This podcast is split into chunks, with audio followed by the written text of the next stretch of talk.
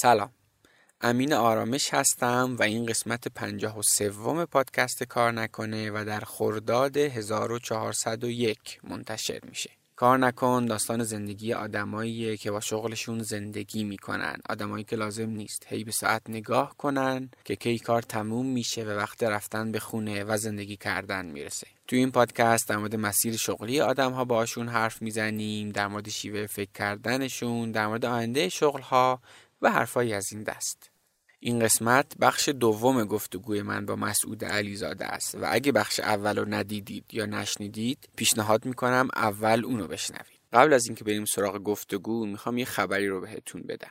بارها توی پادکست تاکید کردیم که الان به لطف اینترنت می‌تونید از هر جای ایران مهارت یاد بگیرید. ما هم توی کارنکن یه دوره تولید محتوا و سئو داریم که کاملا از راه دوره و فکر کنم تا الان از همه استانهای ایران بچه ها توی شرکت کردن. این دوره هیچ پیش نیاز و محدودیت سنی نداره و توی اون ظرف زمان 8 هفته آدم ها رو از سطح مهارت صفر به جایی میرسونیم که آماده ورود به بازار کار میشن. درست شنیدید. لازم نیست هیچی از این حوزه بلد باشید. ما دوره رو طوری طراحی کردیم که به کمک آموزش ها و تمرین های طراحی شده و پشتیبانی تیم ما می‌تونید ظرف این بازه زمانی کم هم یاد بگیرید. سایت بیارید بالا هم استراتژی keyword یاد بگیرید و هم مطلبی بنویسید که بیاد صفحه اول گوگل. بعدش هم می‌تونید به عنوان کارمند توی مجموعه های دیگه استخدام بشید هم می‌تونید پروژه بگیرید و به صورت freelancer ی کار کنید. هم می‌تونید برای کسب و کار خودتون سایت بزنید. توی صفحه دوره که لینکش رو توی توضیحات پادکست براتون می‌ذارم نظر بچه های قبلی و توضیحات بیشتر در مورد دوره هست. حتما به صفحه دوره تجربه محور تولید محتوا و سئو سر بزنید. خب بریم برای شنیدن بخش دوم گفتگوی من با مسعود علیزاده مدیرعامل مجموعه موبایل آباد. تبلیغ کردن تو پادکست میشه گفت یک کار تخصصیه و باید دانشش رو داشته باشی. شما نهایتا یه دقیقه وقت داری تا کسب و کارتو معرفی کنی و خیلی خوب کسایی که تجربه این کار رو دارن به شما مشورت بدن تا از این زمان به بهترین شیوه استفاده کنی. تریبون حامی این قسمت پادکست کار نکنه و یکی از خدماتش همینه. یعنی بچه های تریبون رفتن با بیش از 50 تا پادکست صحبت کردن. و شما می‌تونید برای تبلیغ تو پادکست اونها رو با هم مقایسه کنید و در کمترین زمان بهترین انتخاب برای معرفی کسب و کارتون داشته باشید. البته خدمات تریبون محدود به این یه مورد نمیشه و کلی سرویس دیگه تو حوزه روابط دیجیتال و سئو هم دارن. حتما یه سر به سایتشون بزنید و خدمات متنوعشون رو ببینید. لینک سایتشون رو توی توضیحات پادکست براتون می‌ذارم. tribune.net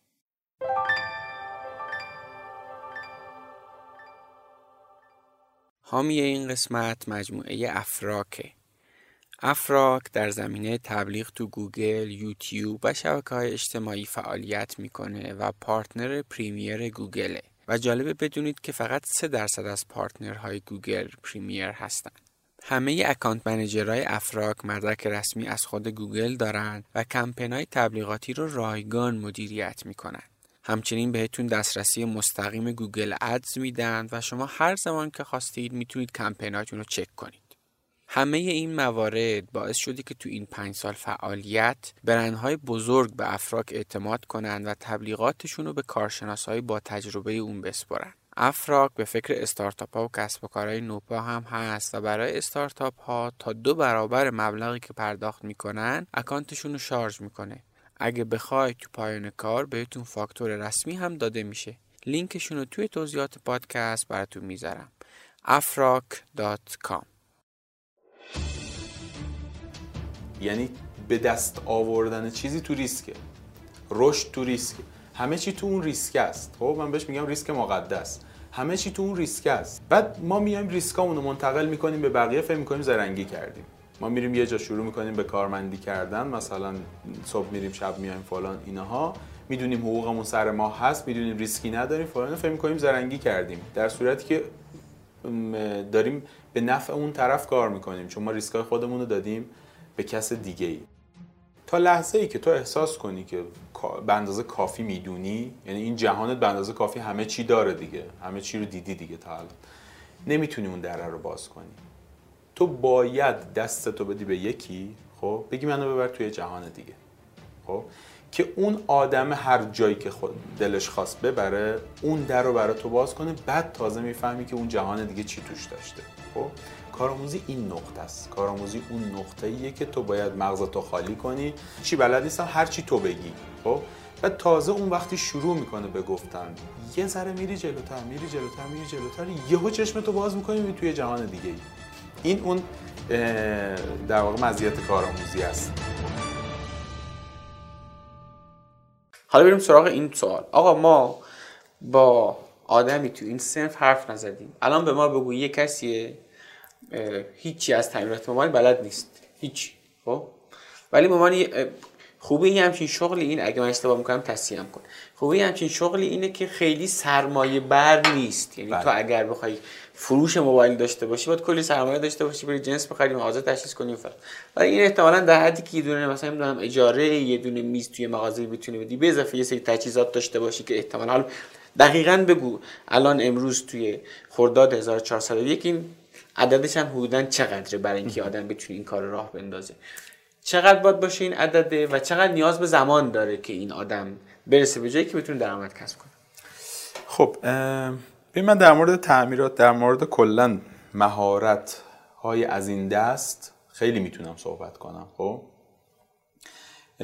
اولا بگم که بله یه مزیت خیلی بزرگ شغل تعمیرات موبایل اینه که سرمایه نمی‌خواد. عملا سرمایه تقریبا نمی‌خواد چون اون مثلا یه آچار پیشگوشتی که تو بتونی یه LCD تعویض کنی یه باتری تعویض کنی زیاد عددی حساب نمیشه که بخوایم در موردش صحبت کنیم. ولی من کلا این کارهای مهارتی رو یه مدل دیگه کلا می‌بینم. یعنی یه ذره فلسفی تر می‌بینم کل این موضوع. این من احساس می‌کنم آدما خیلی دارن به سمت منفعل تر شدن میرن. از لحاظ ارتباطشون با اشیاء پیرامون. خب؟ یعنی ارتباطشون با محیط کلا. خب؟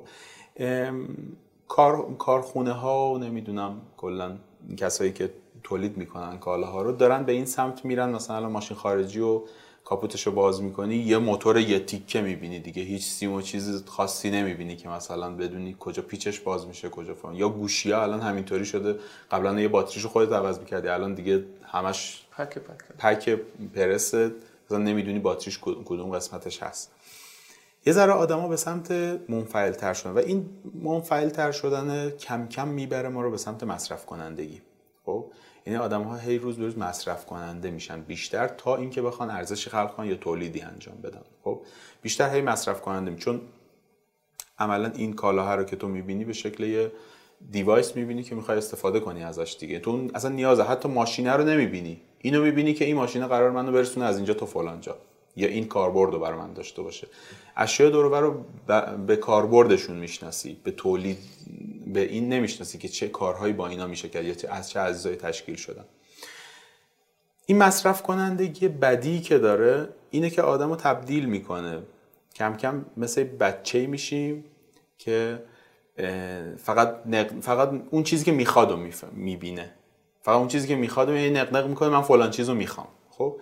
دیگه هیچ احساس مسئولیتی در مورد دنیا پیرامونش نداره. هیچ احساس مراقبت احساس این که مثلا یه تغییری تو دنیای پیرامون بکنه یه میراسی از خودش بذاره یه ارزشی خلق کنه اینها رو از بین می‌بره. یعنی یه چیزی در تقابل با ارزش خلق کردم و به نظر من کارهای از این سب کارهای دستی حالا اینو من خودم نمیگم اینو دارم از متیف کرافورد میگم. کارهای دستی و کارهای این سبک باعث یه نوع اتکاب خودی میشه. باعث یه نوع عملیت فردی میشه. باعث این میشه که تو مثلا خودت یه کاری رو شروع می‌کنی. خودت میری تو دلش یه چیزی ازش در میاری یه نوع خودشکوفایی میشه. متوجه خب توی تهرم مزلو خودشکوفایی دیگه اون بالا بالا هاست. فراتر از این که تو یه چیزی رو میری تعمیر می‌کنی همین که میگی تو با دستانت این کار رو انجام میدی یک سری آثار ثانویه هم داری که تو میگی این هاست. بله. باعث یه نوعی خودشکوفایی میشه توی انسان. این کتابی که ازش اسم از نویسندش اسم فیلسوفی در تعمیرگاه. فیلسوفی در تعمیرگاه. جالب آره. حالا کسی به موضوع علاقه داشت حتما بره بخونه. خب. آره. و در نهایت جواب سوال من که چقدر نیاز به زمان داریم و؟ آره. تقریبا توی مثلا یه ماه می‌تونه چیز کنه. توی یه ماه. آره تقریبا توی یه ماه می‌تونه درآمدی کسب کنه از این کار و خواهن دوره های مقدماتی ما همون یه ماه دیگه توی یه ماه مثلا 50 درصد تعمیرات رو یاد می‌گیره در؟ تعویض کاری با چقدر مثلا بعد. می‌تونه مثلا on average حتی می‌دونم به خیلی عوامل بستگی داره چقدر آره. بعد می‌تونه درآمد داشته باشه عرض کردم دیگه تو اون یه ماهه می‌تونه یه سری تعویض کاری ها مثلا 50 درصد شغل تعمیرات موبایل تعویض مثلا باتری تعویض نمی‌دونم دوربین تعویض LCD اینطور چیزاست اونا رو می‌تونه یاد بگیره انجام بده کامل. و یه سری یه سری چیزهایی از تعمیرات یاد می‌گیره تعمیرات آیفون تعمیرات اندروید فلان اینطور چیزها رو یاد می‌گیره. بعد مثلا تصمیم می‌گیره بره اندروید رو بیشتر یاد بگیره بره آیفون رو بیشتر یاد بگیره. و تو مثلا فوق تخصصی هاش باز اون 50 درصده میشه 60 درصد میشه 70 درصد. تعمیرات بیشتری رو می‌تونه انجام بده. تا مثلا در نهایت کل دوره ها رو بتونه بگذرونه و بعد می‌تونه مثلا با درآمدی زندگیشو به چرخونه یعنی مثلا چقدر می‌تونه پول در بیاره حدودا؟ این چقدر می‌تونه حدودا پول در بیاره؟ فرض کن مثلا تو خودتی الان اومدی توی این دوره بله. رفتی مثلا تو قاسم آباد یه دونه نمایندگی زدی تو مشهد مثلا موبایل آباد. چقدر می‌تونی پول در بیاری؟ با مثلا یک دو ماه آموزش. مثلا خب خیلی اینطوری مثلا چون یه سنف خیلی بزرگه خیلی ابعاد مختلف داره. یکی شاید مثلا 5 تومن تو ماه در بیاره سه چهار تومن تو ماه در بیاره. ولی معمولش رو اگه من بخوام بگم معمولا 15 تومن اینها دارن در میارن. مرسی کافی. همچین چیزی. اوکی.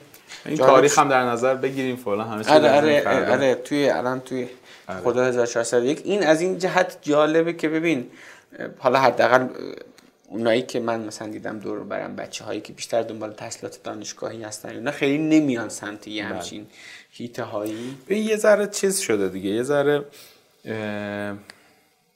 ظلم شده این تنزل پیدا کرده کارهای این سبکی. این تنزلش هم مال الان نیست مال مثلا 200 سال قبله مال زمانیه که مثلا مال سال 1000 و اولوش 1800 و انقلاب صنعتی و اینطور چیزاست که اومد مثلا کار مها... کارهای مهارتی این سبکی یه ذره تنزل پیدا کرد یه ذره ضعیف شد از نظر اقبال اجتماعیش. یه جایی خونده بودم فورد وقتی می‌خواست واسه کارخونش کارگر استخدام کنه 900 و خورده کارگر استخدام می‌کرد که 100 نفر بگیره. چون اینا میومدن می‌گفتن این کار نیست. یعنی چی اینو بردار از اینجا بذار اینجا؟ این نشد کار. من یه کاری بده انجام بدم. متوجه یعنی مردم قبول نمی‌کردن که اینا کار اینا کاره. ولی خب به بعدش کم کم این هی حالا تو بخش اگه ریسکم بخوام صحبت کنم این تو اون بخشم صحبت دارم در موردش. کم کم اینطور چیزا تنزل پیدا کرد. یه حالتی شد که مثلا احساس می‌کنم این کارگریه این فلان. در صورتی که تو یه چرایی واسه زندگی لازم داری یه چگونگی لازم داری که همش تو این هست. اینکه چرا داری این کار رو انجام میدی خیلی روشنه. ببین یه نکته بگم. مثلا یه یه ذره ریز وارد بشم داخلش شاید حرفم دقیقتر منعقد بشه. یه لحظه هایی توی تعمیرات موبایل هست که تو چون میری تو حل یه مشکل و تنهایی کاملا خب؟ و درگیر یه ریسک خیلی شدیدی میشی. چون موبایل همه چیش ریز و ظریفه یهو ممکنه یه جایی رو بزنی خراب کنی یا ممکنه خسارت بدی فلان اینا. درگیر یه ریسکی میشی. بعد تو اون تنهایی باید هی تصمیم بگیری باید چند تا تصمیم بگیری. یه نقطه می‌رسه دیگه مغزت هنگ می‌کنه. اینو می‌ذاری بلند میشی میری یه ذره هوا به سرت بخوره باز برگردی دوباره بشینی ادامه تعمیر رو انجام بدی. اون لحظه ها لحظه هایی که اون شاخه های تصمیم گیریه داره تو مغزت شکل می‌گیره. یعنی داره اینجا وصل میشه به اونجا اونجا وصل میشه به اونجا.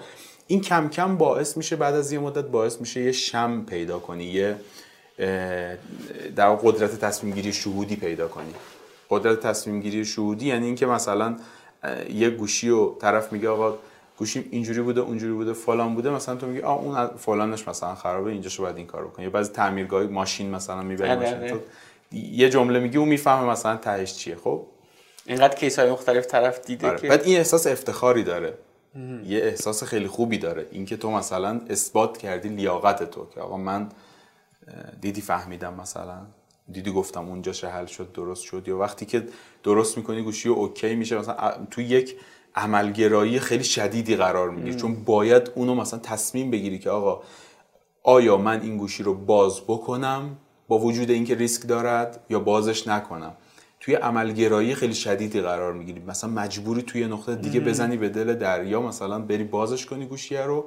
بعد تهش میبندی تموم میشه پیچا رو میبندی دکمه رو می‌گیری روشن میشه گوشی. تصویر که میاد بالا یه احساس تسلط می‌کنی یه احساس اثبات لیاقت می‌کنی که ببینید این منم. اصلا اینجوریش نگاه نکرده بودم. ببین یعنی با هر دفعه این این آره. همه حس این هی داره این هی داره تکرار میشه. هی تو اینو داری هی داری.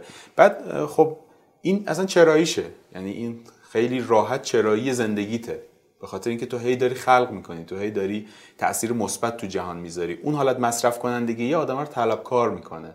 آدم ها رو یه صورت یه حالتی می‌کنه که دنیا یه کاری برای من بکنه خب؟ ولی این حالت یه حس خلق ارزش هم حتی نمی‌خوام بگم خب؟ حتی فرض کن که خلق ارزش هم همه نمی‌کنن.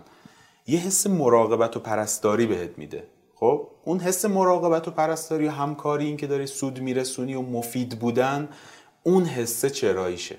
چرایی زندگی تو این ز... این سبک زندگیه. چقدر جالب آره. و عملا تو تمام این چیزا هست. تو تمام کارهای مهارتی چیز اینطوری عمیق هست. چرا؟ مثلا یه جراح قلبم اینو داره. خب؟ یه جراح قلبم مجبور یه تصمیم عملگرایانه و علاوه بر این که عملگرایانه است باید تصمیم اجرایی باشه قابل انجام باشه تو اون لحظه و باید عمیق باشه. خب؟ اینکه یه تصمیم عمیق بگیری که اجرایی باشه یه کار خیلی عجیب غریبه یه کار خیلی سخته. خب؟ ریسکش هم بپذیری دیگه. آره دیگه ریسکش هم باید بپذیری. اینکه هی تو داری این تصمیم رو می‌گیری هی داری این کار رو می‌کنی هی داره تو رو رشد میده هی داره دانش تلویحی تو رو می‌بره بالا. توی مثلا دانش تلویحیت که میره بالا دانش زمینیت که میره بالا یه چیزایی که نمی‌تونی برای بقیه هم تعریف کنی نمی‌تونی بری آموزش بدی. ولی توی یه نقطه تصمیم شهودی خوب می‌گیری. توی یه نقطه وقتی می‌خوای تصمیم بگیری خیلی تصمیم رو سریعتر و بهتر می‌تونی بگیری. ببین اینطوری بگم. انتخاب مثلا این شغل یه ذره خلاف جهت آب شنا کردن رو داره. خب؟ چون جهت آب یه چیز دیگه است. جهت آب دوست داره مثلا مردم تو همین چیز میگه. حالا پیتر شامپتر نمی‌دونم دقیقا یادم رفته کی بود. این چیزایی که دارم میگم اگر استنادی خواستم بعد از چیز بکنم می‌تونم که اسم و اینا رو بهت بدم بگم آقا این از فلانجا بود که مثلا چون من شاید یادم بره اسم و ایناش. یه جمله داره میگه که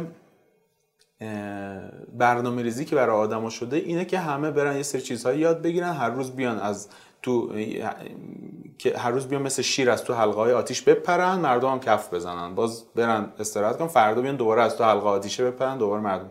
اینکه یه نفر تصمیم بگیره از اون قفسه بیاد بیرون بره تو جنگل با تمام ریسکاش زندگی کنه یه ذره تصمیم سختیه. برنامه ریزی مردم واسه این تصمیمه نیست. به خاطر همین یه ذره خلاف جهت آبشنا کردن رو لازم داره.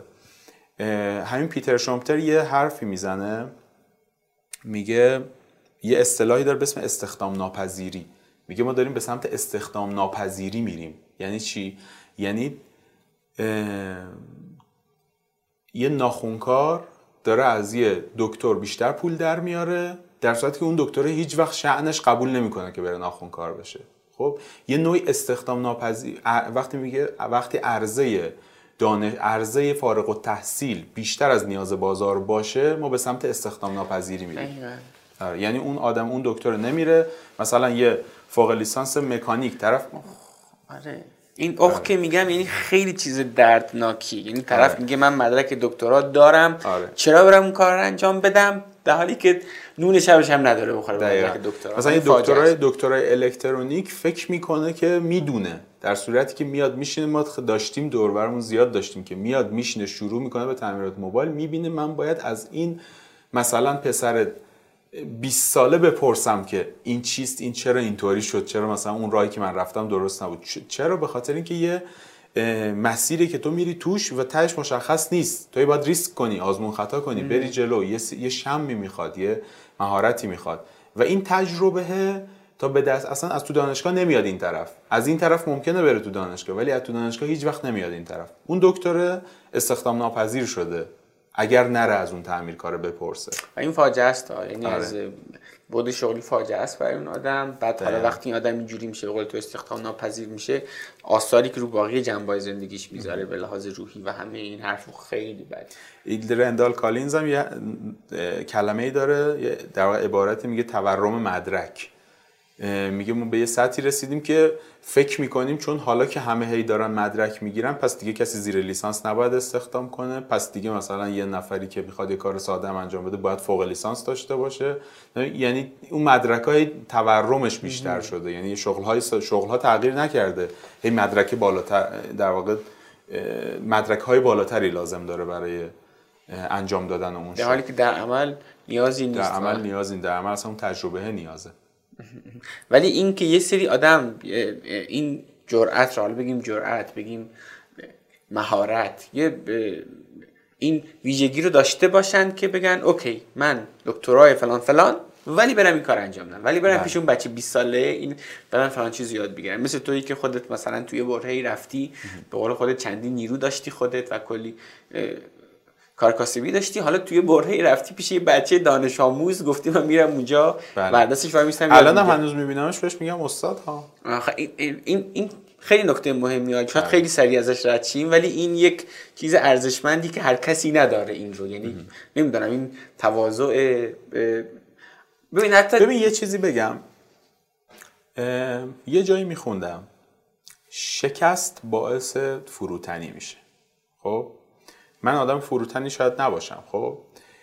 ولی دارم نقل می‌کنم از اون کتاب یعنی تعریف تعریف از خود و اینها نیست. دارم نقل می‌کنم از اون کتاب به عنوان یه چیزی که شاید بر بعضی جالب باشه.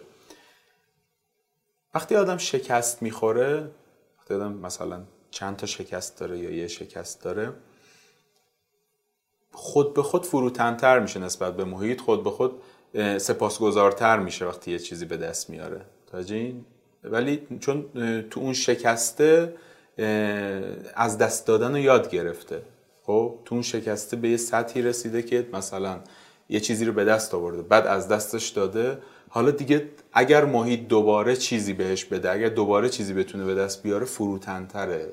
یه احساس یه احساس نیاز به دیگران می‌کنه. متوجه این؟ یعنی از خودشیفتگی میاد پایین. اینطوری بگم خیلی راحت تر. یعنی اصلا با واقعیت دنیا آدم روبرو میشه. آره انگار قبلش توی فضای فانتزی داری زندگی. خودش زندگی آره می‌کرده. که مثلا تازه میفهم آقا دنیای واقعی آره. این است که من آقا من چهار تا واحد پاس کردم فلان مدرک رو دارم همه باید به من احترام بزنن. چون بله. باید آقا نداریم هم چیزی نیست دنیای واقعی کار نمی‌کنه آفرین. دقیقا همینه که میگید ببین حالا توی لحظه های توی تعمیرات موبایل شکست هایی که اتفاق میفته چون این کاریه که احتمالا شکست توش هست. یعنی منظورم از توی مثلا یه گوشی رو نتونی تعمیر کنی یکی رو بتونی تعمیر کنی. اینکه نمی‌تونی یه گوشی رو تعمیر کنی احساس نیاز به دیگران می‌کنی احساس نیاز به علم بیشتر می‌کنی. این اصلا یه احساسیه که خیلی باعث توسعه انسان میشه. چون تو اون لحظه تو می‌بینی دیگه قبول می نقص های خودت رو قبول می‌کنی. میگه آقا این من اینو بلد نیستم. باید برم اینو یاد بگیرم. آقا تو رو خدا این بگو این چه جوری این انجام میشه؟ یا مثلا می‌بری میدی یکی انجام میده و تو نمی‌فهمی اون چیکار کرد. خب؟ این کنجکاویه اصلا یه حس مادی یه حس عجیب غریبیه. یه حس خیلی جالبیه که آدم داشته باشه. اوکی. ببین این در تجربه کردن و اینکه آدم بره شاگردی کنه و اینا هر سه حرفات. خودت هم این کار کردی. ولی دیدم که یه بار در مورد این قضیه نوشتی که آدم یه جایی می‌خواد بره کارآموزی کنه چه ویژگی هایی داشته باشه این فرندی کارآموزی. الان مثلا یه آدمی مثلا اینو میشنوه خب اوکی من می‌خوام برم کارآموزی کنم. چه نکاتی اگر که رعایت کنه کارآموزی بهتری داره به نظرتون حالا در مورد اینکه مفصل نوشتم ولی خب بخوام مثلا چیزتر بگم بخوام خیلی ملموستر بگم چیزی که اونجا نگفته باشم و اینجا بگم. ببین کارآموزی شما فرض کن تو همین اتاق هستی؟ جهانت اینجاست خب؟ خب. یه دری هست می‌خوای دره رو باز کنی بری توی جهان دیگه یه جهان دیگه رو ببینی. تا لحظه ای که تو احساس کنی که به اندازه کافی می‌دونی یعنی این جهانت به اندازه کافی همه چی داره دیگه همه چی رو دیدی دیگه تا الان نمی‌تونی اون دره رو باز کنی. تو باید دستتو بدی به یکی خب؟ بگی منو ببر توی جهان دیگه. خب که اون آدم هر جایی که خود دلش خواست ببره اون در رو برای تو باز کنه بعد تازه می‌فهمی که اون جهان دیگه چی توش داشته. خب کارآموزی این نقطه است. کارآموزی اون نقطه ایه که تو باید مغزتو خالی کنی. من بهش میگم ظرفیت تمایل به یادگیری. مغزتو خالی کنی بگی آقا اصلا من هیچی بلد نیستم. بلدم بلدم رو بذاری کنار. آره بل هیچی بلد نیستم هر چی تو بگی. خب بعد تازه اون وقتی شروع می‌کنه به گفتن مثلا اولاش هم شاید حتی بگیم اینا که بابا اضافیه اینا رو که همه رو بلد بودم اینا رو که هیچی نیست فلان. از از این که نمیشه پول در آورد این که یه ذره میری جلوتر میری جلوتر میری جلوتر یهو چشمتو باز می‌کنی توی جهان دیگه ای. یهو نگاه می‌کنی اه چیه همه چیزی یهو چقدر چیزی رو با هم فهمیدم. خب؟ این اون در واقع مزیت کارآموزی است که تو میری یه جایی یه کاری رو انجام میدی بعد کم کم به یه جهان جدیدی وارد میشی. حالا این چیزی که تا الان یادم اومد گفتگو با پیمان فخاریان مدیر عامل یک تانت مدیر عامل سابق و همچنین کوفاندر یک تانت که حرف می‌زد اونم همین گفت اون از تعبیر شاگردی کردن خیلی می‌گفت. آقا من همین الانم اگه یه چیزی بلد نباشم میرم شاگردی می‌کنم و بله. فازم هم اینه که تو شاگردی هرچی گفت میگم چشم. بله. هرچی گفت میگم چشم تا برم و یاد بگیرم. دستتو میدی ببینی اون کجا آره، می‌خواد آره آره, آره, آره. عالی. ببین تو خیلی تجارب خیلی مختلفی داشتی مسعود. یعنی ماساژ چه فروشندگی مجموعه آموزش مهارت‌های نرم شیمی خوندی مدیریت و همه اینا. تهش فهمیدی علاقت چیه؟ یعنی می‌خوام بگم اصلا چطور نگاه می‌کنی؟ چون دغدغه خیلی هست که من بفهم علاقه شغلیم چیه. اصلا خودت به این موضوع چطور نگاه می‌کنی و اصلا الان فهمیدی به چی علاقه داری؟ ارز کنم که اینکه فهمیدم به چی علاقه دارم مثلا تقریبا یه سری چیزایی فهمیدم ولی خب هنوز هی دارم درگیر چیزهای مختلف دوست دارم بشم که یه علاقه بفهمم. فقط یه موضوعی هست. من می‌تونم وارد اون صحبت روبا و خار پشت که آره. پیجم زدم. هر جا وارد هر جا حالا, حالا من الان چون مختصر میگم آره. خب ولی ببین الان وقت همینی که در مورد این داستان ریسک پذیری و همین هر چیزی که احساس کردی الان وقتشه بگو. یه مس در واقع موضوع قدیمیه. مثلا تو اساطیر یونان و فلان و اینا در موردش صحبت شده و بعد آیزا برلین میاد یه مقاله در موردش میمیسه و خیلی دقیق تر در موردش صحبت می‌کنه. حالا یه مدت زیادی تو دانشگاه آیزا برلین اینو بررسی می‌کرده و فلان و اینا. بعد صحبت های زیادی در موردش شده. مثلا آقای مکرون میگه این یه مثل آتشبازی روشنفکرانه است که یه عنصر اصلیه که میشه فرهنگ مدرن رو باهاش تحلیل کرد. خب خیلی چیزی میشه از تو این روبا خارپشت در آورد. چی داستانش؟ خب؟ داستان اینه. یه جمله خیلی معروف داره آیزا برلین یا این جمله مع... قدیمی تره مال آیزا برلین نیست ولی اونم تکرارش می‌کنه. میگه روباه بسیار چیزی می‌دونه ولی خارپشت فقط یک چیز بزرگ می‌دونه. خب؟ این میاد میگه بعضی آدما مثل روباهن فیلیپ تتلاک هم در مورد یه کتاب نوشته در مورد پیش بینی و فلان اینا اونم خیلی جذابه. میگه روباه میاد چیزهای مختلف رو بررسی می‌کنه حالتهای مختلف رو بررسی می‌کنه. نمی‌دونم روزها وقت می‌ذاره شاخ این شاخه به اون شاخه می‌کنه در مورد زندگی خارپشت. هی تحلیل می‌کنه تحلیل می‌کنه تا بتونه شکارش کنه. خب ولی خارپشت کار خاصی نمی‌کنه. از لونش میاد بیرون میره یه سری غذا می‌خوره و برمیگرده لونش. خب توی یه لحظه روباه تصمیم می‌گیره تمام زوایا رو سنجیده و همه چی اوکی کرده تصمیم می‌گیره به پر خارپشت رو بگیره. تو اون لحظه که میپره خارپشت خودش رو جمع می‌کنه روباه نمی‌تونه بگیرش. خب یعنی خارپشت چیز خاصی نمی‌دونه. فقط همون یه چیزی که می‌دونه خیلی ارزشمنده به دردش می‌خوره. حالا اینو میان اینطوری تفسیر می‌کنن. میگن خارپشت یعنی تخصص گرایی خارپشت یعنی عمیق شدن توی یه موضوع. روباه یعنی در واقع گستره دانش یعنی چیزهای مختلف یاد گرفتن از رشته دونستن چیزهای مختلف اما نه لزوما عمیق. آره دونستن همون اقیانوسی به عمق نمی‌دونم سه سانتو این چیز. آره. این کل concept روباه و خارپشته. بعد حالا من اومدم اینو ریزتر شدم توش. کتاب فیلیپ تتلاک که خونده بودم فکر می‌کردم خیلی دوست دارم روباه باشم. خب دوست دارم بتونم راحتتر پیش بینی کنم روباه چون خیلی چیزها می‌دونه خب خیلی علم, علم, علم های مختلفی داره از شاخه های مختلفی علم داره. خیلی راحتتر می‌تونه پیش بینی کنه خیلی راحتتر می‌تونه تصمیم بگیره خیلی راحتتر. مثلا میگه اینا رو که من بلدم دیگه اینا که اوکی اینا رو می‌دونم. مثلا پیش بینی های درستی هم می‌کنه. در نهایت به قول معروف با جهان خودش در صلحه. جیم کالینز هم تو کتاب از خوب به عالی باز خارپشت توضیح داده و اینا. اونجا اونم جذاب اون کتابم در مورد همین صحبت کرده. روباه چیزهای بسیار زیادی می‌دونه و پیش های خیلی خوبی می‌تونه بکنه. من فکر می‌کردم دوست دارم روباه باشم. خب همیشه با خودم می‌گفتم که دوست دارم دانش های مختلفی داشته باشم. اینکه رفتم از ماساژ خوندم اینکه نمی‌دونم از فلسفه خوندم اینکه نمی‌دونم. چیزهای مختلف از شاخه های مختلف خوندم.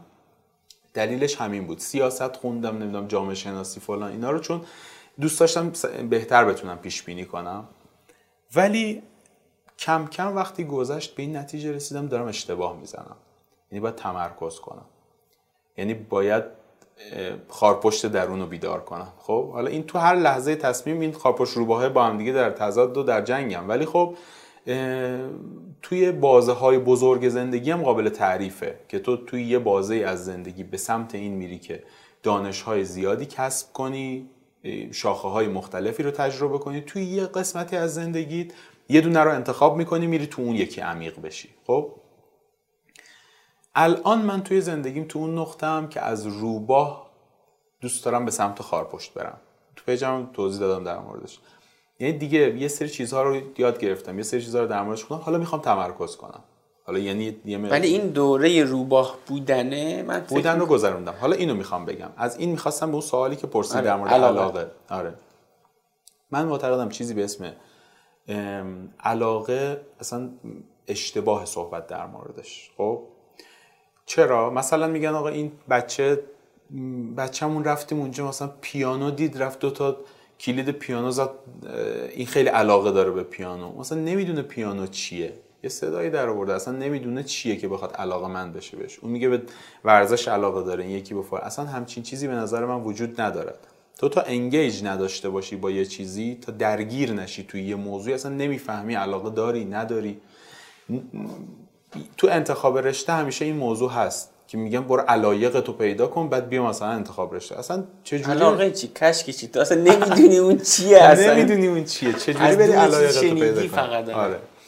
مثلا پس تو قائل به اینی اگه درست فهمیده باشم که اگر ما بخوایم بفهمیم به زمینه علاقه داریم یا نداریم تا درگیرش نشیم در عمل تو, تو اون کار نمی‌تونیم قضاوت درستی داشته باشیم. پس این یعنی اون داستان روباه بودنه که این چیزهای مختلف داری تجربه می‌کنی باعث میشه دیتایی بیشتری داشته باشی و بتونی بهتر بفهمی به چه کاری علاقه نمی‌تونی تو همیشه مثلا خارپشت باشی از اول. نمی‌تونی روباه باشی از اول. یعنی دائم روباه باشی یا دائم خارپشت باشی. آسیب می‌زنه به توی زندگی.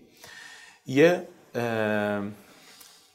مثلا بچه کوچیکا رو دید کنجکاوی دارن. این چیه اون چیه نمی‌دونم. یه سر دنبال پیدا کردن جواب سوالن. اونا اون یه ذره روباهن بچه کوچیکا. وقتی وقتی در واقع به سن... یه سنینی می‌رسن می‌تونن صحبت کنن اینها روباهن همه. بعد اونو اگه دنبالش رو بگی اگه بچه ها رو ببری توی مسیر رو تمرکزش رو بذاری روی چیز مجبورش کنی یه کار رو انجام بده تو داری به زور اونو به سمت خارپشت شدن می‌بری. خب؟ ولی اگه رهاش کنی بذاری تجربه کنه بذاری چیزهای مختلف رو ببینه. حتی تا سنین نوجوانی بره ببینه جاهای مختلف چیزهای مختلف درگیر بشه باش بره تو بازار کار کنه بره این و بره اون یه مدت که این خودش بفهمه تو چه زمینی این یه مدت که این روباه ادامه پیدا کنه بعد کم کم خودش می‌فهمه کجا باید بره. خودش می‌فهمه کدوم علاقشه کدوم رو کدوم قسمت باید خارپشتی وقت بذاره. تو در مورد مهارت نرم هم زیاد نوشتی؟ پیجت. یه چیزی که داشتیم روزم حرف می‌زدیم گفتی از بین مهارت های نرم اینکه ریسک پذیر هستی بیشتر از همه بلده برای برای تو بیشتر از همه بلده. یه خود اینو توضیح بده و اینکه اساسا ریسک پذیر بودن یه دونه مهارت داری تعریف می‌کنی یعنی چی؟ آخه اینو مثلا معمولا با عنوان دونه مثلا ویژگی شخصیتی شاید خیلی نگاه کنن که هست یعنی یا یکی هست یا نیست. یعنی اینکه اصلا قابل اکتسابه و مهارت یعنی چی؟ عرض کنم که ریسک کلا در مورد ریسک من صحبت زیاد کردم. توی اون توی پیجم هم چیزی زیاد نوشتم. مثلا کتابای نسیم طالب و اینا هم زیاد خوندم. دوست دارم این بحث ریسک و در واقع مدیریت ریسک و ریسک پذیری و اینا رو. من معتقدم دنیا همینطوری که اومد جلو کم کم توی یه نقطه ای که همون دوروبر انقلاب صنعتی و اینها بود کم کم یه ببخشید گفتم من معتقدم اولش اشتباه گفتم. نسیم طالب معتقده و منم موافقم باش. اینو اصلاح کنم حرفم ببخشید. دورور همون انقلاب صنعتی اینا که اومد جلو کم کم یه چیزی درست شد به اسم سازوکار انتقال ریسک. خب یه قانونی وجود داشت به اسم قانون بقا. آدم ها واسه زنده موندن در واقع زندگی می‌کردن همه چی بر اساس قانون بقا تعیین می‌شد که من مثلا این کارو بکنم یا این کارو نکنم. بعد کم کم اومد جلو اومد جلو. این بقایمون تو آدما بعد آدما کشاورز شدن نمی‌دونم صنعتی شدن فلان. اینا کمتر ریسک بقا داشتن یعنی بیشتر زنده میموندن. ولی اون قانون بقای ته ذهنشون بود. اون یعنی ما ده هزار سال گرد بودیم ده هزار سال در واقع شکارچی بودیم. بعد اومدیم مثلا هزار سال هم حالا مثلا چیز شدیم کشاورز شدیم یا ببخشید دو میلیون سال دورگرد بودیم. اومدیم ده هزار سال کشاورز شدیم و بعدش الان 200 سال شدیم کارمند و در واقع صنعتی. این تو آدما موند که همه هنوز هم دنبال اینن که ریسکشون رو انتقال بدن. هنوز هم دنبال کم کردن ریسک بقان خب؟ و از یه جایی به بعد یه عده اومدن گفتن آقا ما ریسک تو رو می‌خریم ریسک تو بده به ما ریسک تو من میپذیرم تو به جاش بیا واسه من کار کن. خب؟ پول تو ریسکه.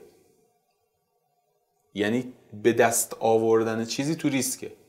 رشد تو ریسکه. همه چی تو اون ریسک است. خب؟ من بهش میگم ریسک مقدس. همه چی تو اون ریسک است. یه highlight ی هم به همین نام دارم تو page م. بعد ما میایم ریسکامون منتقل می‌کنیم به بقیه فکر می‌کنیم زرنگی کردیم.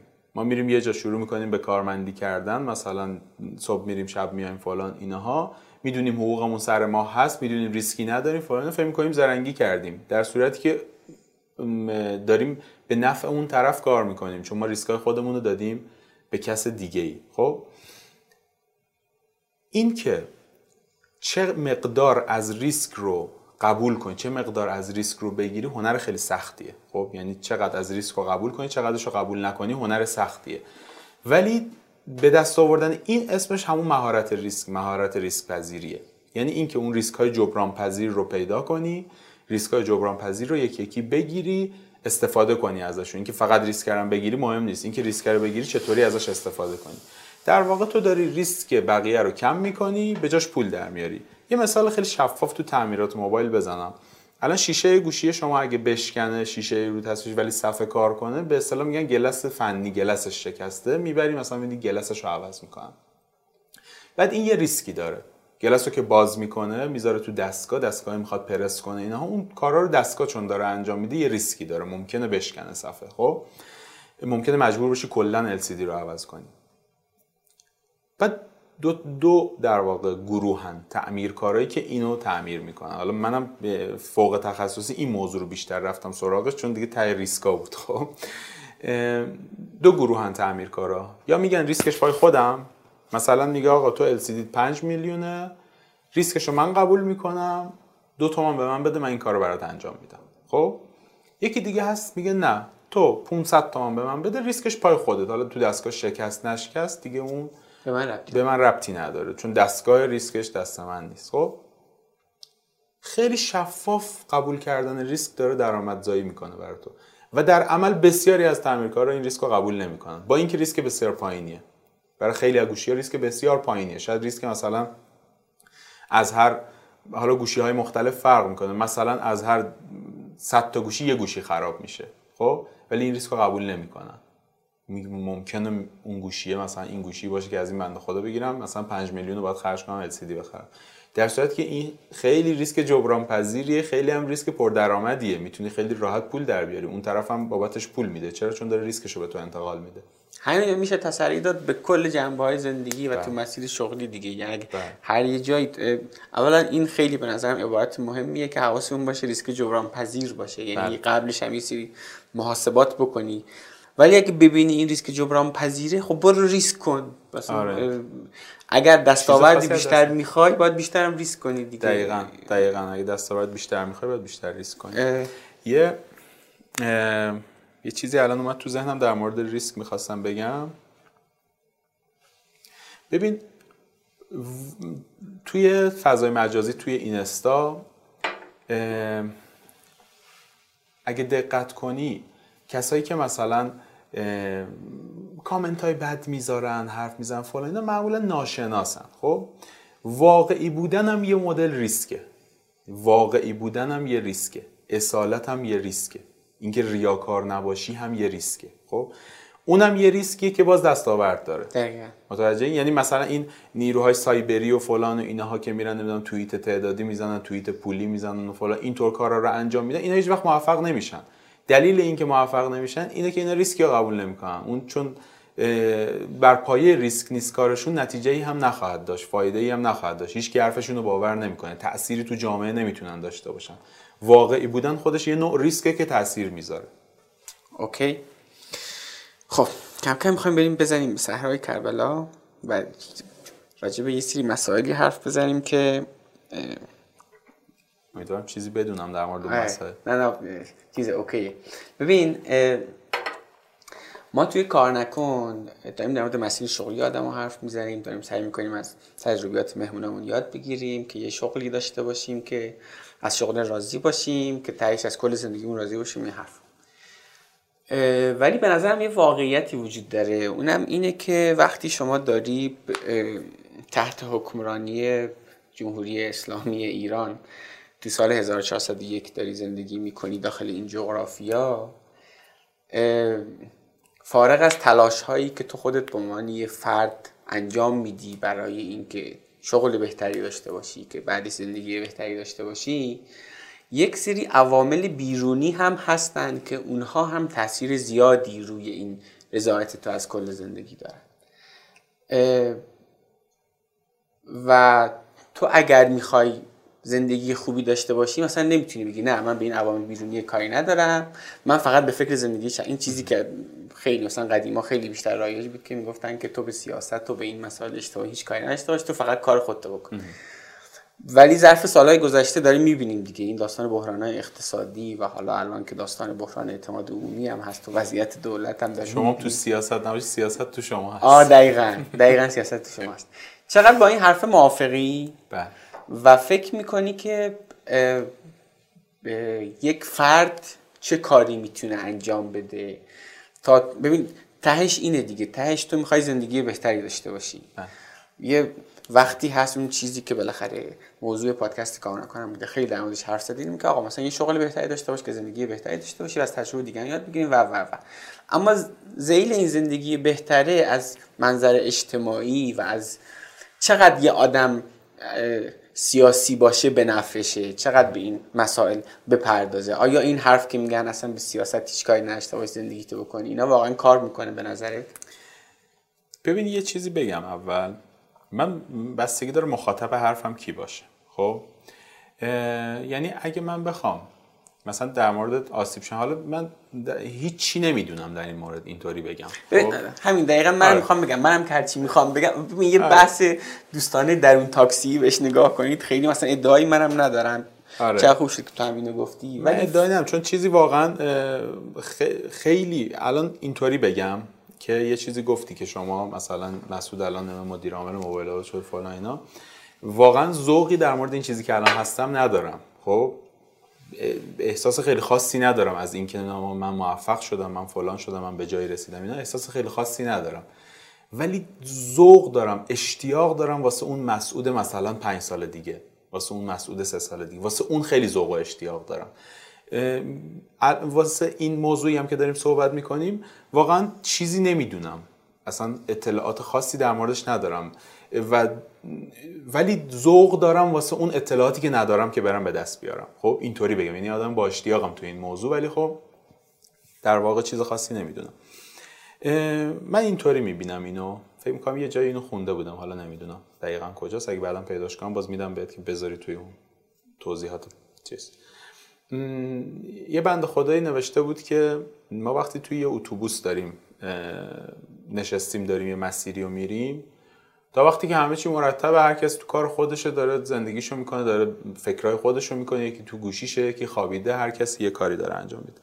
ولی وقتی راننده اتوبوس ویراژ میده وقتی راننده اتوبوس یهو می‌زنه رو ترمز خب فوش میده فلان می‌کنه دیگه همه مهم میشه براشون. همه این اتوبوس مهم میشه براشون. همه تا همه میان تو این فاز که ببینن داره چی داره چه اتفاقی واسه این اتوبوسه. تو دره نریم. خب همه به این فکر میفتن و الان هم اوضاع ایران همینه. یعنی نمیشه تو به فکر نباشی. یعنی چی؟ مگه مثلا مثل این انگیزشی ها که میان میگن نمی‌دونم تو موفق میشی فلان زندگی خوب است باورات فقط تغییر آره، بده. باورات فقط باور کن تهش هم هیچی. خب نمیشه. تو واقعا نمی‌تونی. باید بدونی. باید بتونی تصمیم بگیری. توی فضای سیاسی کشور ایران اولا که یه کوچولو من موضعم رو مشخص کنم. من موضعم اینه که معتقدم مردم ایران لیاقت خیلی بیشتر از اینها رو دارن. خب؟ موضعم اینه که معتقدم آگاهی بسیار زیادی تو این کشور به وجود اومده توی چند سال اخیر که در عمل اتفاقی که خواهد افتاد اینه که دیگه نمی‌تونه سیستم به اون سمتی که دلش می‌خواد بره. مجبور تغییراتی بکنه تا برسه به اون چیزی که مردم می‌خوان. جان استوارت میل یه جمله معروفی داره میگه یا حاکمان میان به سطح مردم می‌رسن یا مردم میرن به سطح حاکمان می‌رسن. خب الان که مردم دارن هی سطحشون میره بالاتر پس طبیعتا حاکمان هم مجبور میشن بیان بالاتر. نمی‌تونن برن پایین. امکان نداره تو مثلا حالا الان صحبت کردن از این دیگه نمی‌دونم. اگه بد بود بعدا خودت حذفش کن. اگه مثلا این سلام فرمانده وقتی که توی ورزشگاه آزادی گذاشتن و زن و مرد رفتن اونجا خانوادگی رفتن مگه می‌تونه دیگه نظار زن و مرد برن تو اون ورزشگاه؟ مگه افکار عمومی اجازه میده بهش دوباره نظار زن و مرد برن؟ یه سال نمی‌ذاره سال بعد نمی‌ذاره مجبور سال بعدش بذاره. متوجه دیگه این یه چیزهایی که دیگه شکسته شده. باید باید درست بشه. خود به خود درست میشه. متوجه ولی فقط نیاز به اون چیزا داره زمانه داره آره نیاز به زمان داره قطعا. من خیلی خیلی کوتاه مدت مثلا نمی‌دونم یه سال شش ماه دیگه دو سال دیگه خیلی خوشبین نیستم ها. ولی خب بلند مدت خیلی خوشبینم در مورد وضعیت ایران. معتقد نیستم که به فروپاشی داره ختم میشه. آلارم بدیم اشکالی نداره که مثلا آقا این کار اگه اینجوری بشه می‌رسه به فروپاشی. این درسته ولی این که بگید نه دیگه تموم شد بعد بخش شدیم. برید از ایران وگرنه نمی‌دونم رو سرمون خراب میشه. این به نظرم فکر درستی نیست در مورد وضعیت کشور. خیلی من چیز کردم باز کردم بحثو. ولی خب اگه بخوام مشخص جواب سوالتو بدم اولا معتقدم که جامعه جامعه کارش اینه که زندگی کنه. خب؟ جامعه کارش این نیست که بره تحلیل کنه و تصمیم سیاسی بگیره. خب؟ جامعه کارش اینه که زندگی کنه. ولی تو جامعه ای مثل ایران که اتوبوسه داره ویراژ میده اتوبوسه داره می‌زنه رو ترمز اتوبوسه داره می‌زنه خودش رو به بقیه اتوبوسا تو این جامعه مجبوره بره یاد بگیره مجبور مجبوره بفهمه مجبوره بدونه. اگه بگه من سیاسی نیستم من یاد نمی‌دونم من دخالت نمی‌کنم تو این بحثا اتفاقی که داره میفته با این اتوبوس داره میره دیگه. ممکنه تصادف هم بکنه ممکنه هزار تا اتفاق هم براش بیفته. نمی‌تونه قدرت تصمیم گیری از خودش گرفته وقتی هیچی ندونه. پس مجبوریم ما تو ایران سیاسی باشیم. مجبوری سیاست بدونیم توی ایران. اوکی. یعنی چی سیاسی باشیم؟ از نظر تو مثلا یعنی چی؟ اینکه بدونیم که الان ایران مدل حکمرانیش چیه. بدونیم مثلا مدل حکمرانی دارد یا ندارد. سوسیالیسم چیه؟ نمی‌دونم. لیبرالیسم چیه؟ فلان چیه؟ نئو لیبرالیسم چیه؟ این حرفا این واژه هایی که یهو به کار میان میگن نمی‌دونم روحانی لیبرال فلان. اصلا روحانی اولا که لیبرال نبود. بزرگترین تصمیم سوسیالیستی تو زمان روحانی گرفته شد. ارز 4200 خودش تصمیم سوسیالیستیه ولی خب میگن نمی‌دونم روحانی لیبرال فلان کرد چیکار کرد؟ عملا اتفاقی که افتاد تو دور روحانی لیبرالیسم خراب شد به جای اینکه روحانی رو خراب کنن با روحانی لیبرالیسم هم خراب کردن. چون میگن اون روحانی لیبرال. ولی وقتی مردم بدونن لیبرالیسم چیه می‌فهمن که آقا نه این آزادسازی قیمت ها که نمی‌دونم ماکارونی گرون بشه فلان چی چی چی نون گرون بشه همه اینا گرون بشه. نه این آزادسازی قیمت ها لیبرالیسمه اینم میشه همون تجریم تحت الانهارش رو از قرآن جدا کنی فقط همون رو اجرا کنی. نه این لیبرالیسمه که الان آرد مثلا واسه نونوایی ها قیمت دولتیه واسه نمی‌دونم بقیه جا آزاد هر هر قسمت دوست داری آزاد کنی هر قسمت دوست داری بگی. این اصلا لیبرالیسم نیست خب؟ نه این لیبرالیسم نه اون لیبرالیسم بود. یعنی عملا تو می‌فهمی که آقا این مدل حکمرانی اصلا این نیست اینی که داره. حتی سوسیالیسم هم نیست. ای کاش مثلا این اسم نمی‌دونم حکومت مردمی و فلانه ای کاش مردمی بود واقعا. ای کاش مثلا واقعا سوسیالیست حاکم نیست. وقتی که نه سوسیالیست سوسیالیسمه نه لیبرالیسمه نه نمی‌دونم حتی توتالیتاریسم هم که یه صحبت های در موردش هست من معتقدم اونم چون اون فردیت رو کلا مخالف باهاش میگه. تو باید مثل من باشی تو باید شکل من باشی. در صورتی که الان جامعه ایران چیز نیست اون فردیت رو داره تا حدودی. خب؟ این حالا یه صحبتی باز شد. ببخشید من دارم هی شاخه به شاخه می‌کنم. یه کتابی هست. فکر کنم پیتر پیتر تورچین نوشته این کتابو. به نام Secular Cycles. خب اینو من کتاب خودم نخوندم. از دکتر مکری توی یکی از live اش شنیدم. یه تحقیق میشل گلفاند داره که همین دقیقا همین توضیحات رو داده. یه کتاب دیگه هست حالا اسم نویسندهش رو یادم رفته. نمی‌دونم زمین به مذهبی ها به ارث می‌رسد یه همچین چیزی عنوانی داره و حرف کلی اینا چیه؟ اینا میگن سکولاریسم یه چرخ است. یعنی اینطوری نیست که یه جامعه مثلا بره سکولار بشه و تمام دیگه. خب یه مقصد نیست که سکولار بشه تمام بشه. میگه توی هر بازه زمانی جامعه به سمت سنتی سنتگرایی میره باز کم کم توی جایی می‌رسه که باز کم کم برعکس میشه میره به سمت سکولاریسم. باز این هی میره بالا میره بالا میره بالا تا یه نقطه می‌رسه از اون نقطه به بعد باز مجبوره بیاد به سمت سنت گرایی حالا این چه چرا میگه اینطوریه؟ میگه به خاطر اینکه سکولاریسم یعنی تک... یعنی تکثر آرا یعنی تکثر عقاید یعنی هر کی هر چی دلش می‌خواد فکر کنه هر کی هر چی دلش می‌خواد بگه آزادی بیان فلان فلان. همه اینطور چیزها. یعنی اصالت فردیت اگزیستانسیالیسم. اینطور چیزا توشه. اگزیستانسیالیسم. و این باعث چی میشه؟ میشل گلفان تو اون تحقیقش میگه. اومده 200 سال آمریکا رو فهم بررسی کرده. دیده مثلا تو بازه های زمانی که به سمت سکولاریسم بیشتر رفته تعداد فرزندآوری کم شده آثار بیشتر شده نقاشی زیادتر شده موسیقی های خفن خیلی بیشتر شده نمی‌دونم خلاقیت خیلی رفته بالا. بعد اینطور چیزا افزایش پیدا کرده. باز تو اون بازه های زمانی که به سمت سنت گرایی پیش رفته فرزندآوری بیشتر شده.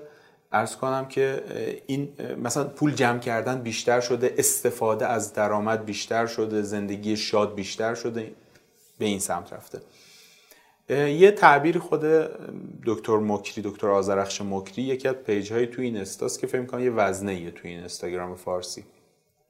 یه تعبیری که خودش داره حالا یادم نیست از کجا آوردش اینو ولی خب کلمش تو ذهنم مونده میگه آدم تو در واقع دو تا جوامع توی البته اون فردی بررسی ببخشید live ش در مورد افراطی گرایی بود فردی بررسیش می‌کرد ولی من دارم بسطش میدم به جامعه. توی دو تا حالت در یک نخ... در یک لحظه یا در یک بازه زمانی یا داره یا تو exploration یا تو exploitation خب؟ یعنی یا تو جستجوگریه همون روباه خارپشت هست ها یا تو جستجوگریه یا تو بهره برداریه. خب؟ توی جامعه ایران اتفاقی که افتاده چون خیلی اقوام زیادی داره جامعه ایران. یک دست نیست به اصطلاح. این عدم یک دستی رو من مثبت می‌بینم. خب؟ آ ببخشید. اون حرفمو کامل کنم.